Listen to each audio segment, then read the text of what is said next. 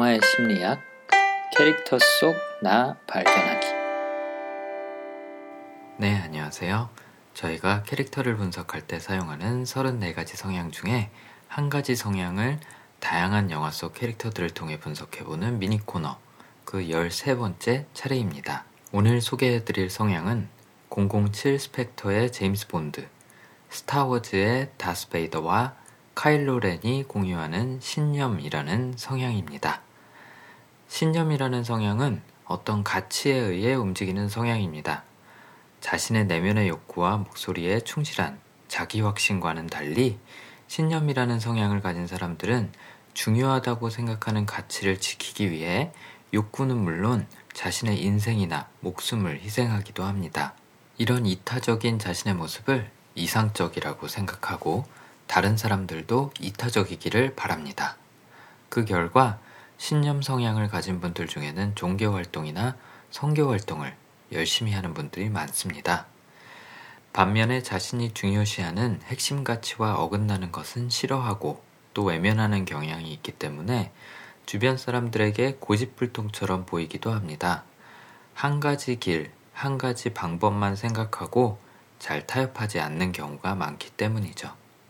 그도 그럴 것이 이들에게 그 가치는 살아가는 이유이자 목적과도 같습니다. 스타워즈의 다스베이더도 이 신념이라는 성향을 갖고 있다고 추측할 수 있습니다. 오직 무력만이 전쟁을 끝내고 질서와 평화를 가져다 줄 수 있다고 믿으며 아나킨 스카이워커는 오래전에 죽었다고 스스로 이야기하는 것도 자신의 욕망과 정체성을 가치를 위해 희생했다는 상징적인 의미로 해석할 수 있습니다. 제국군 병사와 부하들이 임무를 제대로 수행하지 못하면 가차없이 죽여버리고 스승이었던 오비완 케노비도 자신의 가치관에 반하기 때문에 죽이려고 합니다. 자식인 루크 스카이워커를 dark side로 데려오기 위해서 자신의 목숨도 희생할 각오까지 하지만 자신을 따르지 않으면 죽이겠다고 협박하기도 합니다.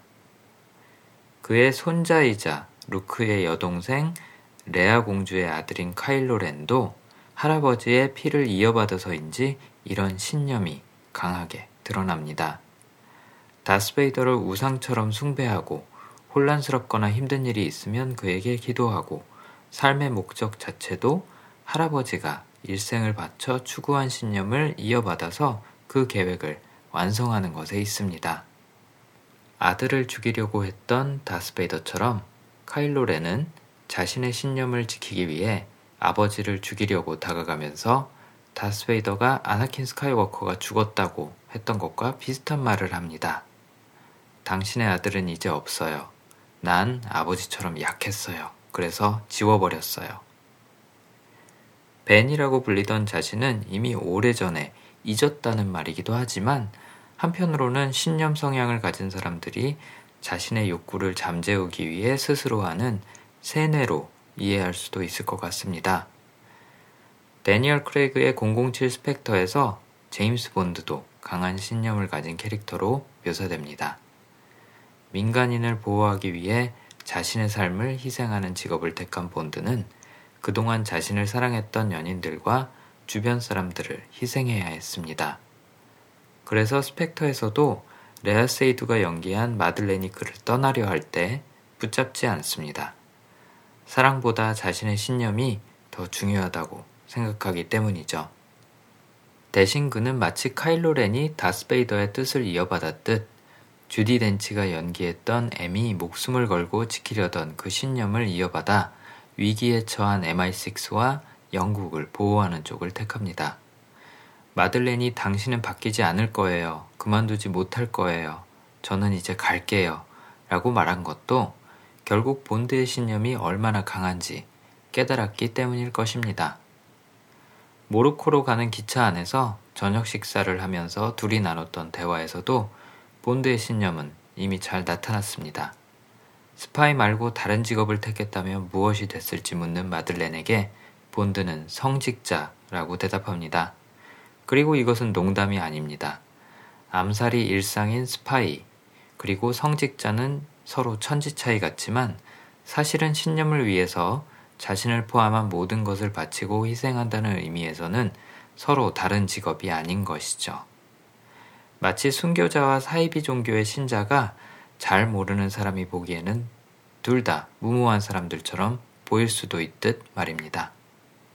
신념 성향을 가진 사람들은 자신뿐 아니라 사회나 인류의 유용한 일을 위해 기꺼이 자신을 희생하는 테레사 수녀 같은 종교인이나 순교자 혹은 제임스 본드 같은 의인이 될 수도 있습니다. 하지만 반대의 경우에는 그릇된 신념으로 여러 사람에게 해를 끼치는 히틀러나 다스베이더 같은 악인이 될 수도 있겠죠. 따라서 자신의 생각이나 계획에 대한 타당성을 다른 사람들과 함께 검토해 보는 기회를 의식적으로 마련하는 것이 이들이 올바른 가치를 추구하는 데에 중요하지 않을까라는 생각을 해봅니다. 신념 성향이 강한 사람들이 올바른 가치관을 찾았을 때에는 누구보다도 용감하게 그리고 꿋꿋하게 이를 실현해 나가는데 앞장설 것이기 때문입니다. 나보다 더 크고 소중한 가치가 무엇이 있는지 여러분도 한번 생각해 보시면서 즐거운 하루 보내시기 바랍니다.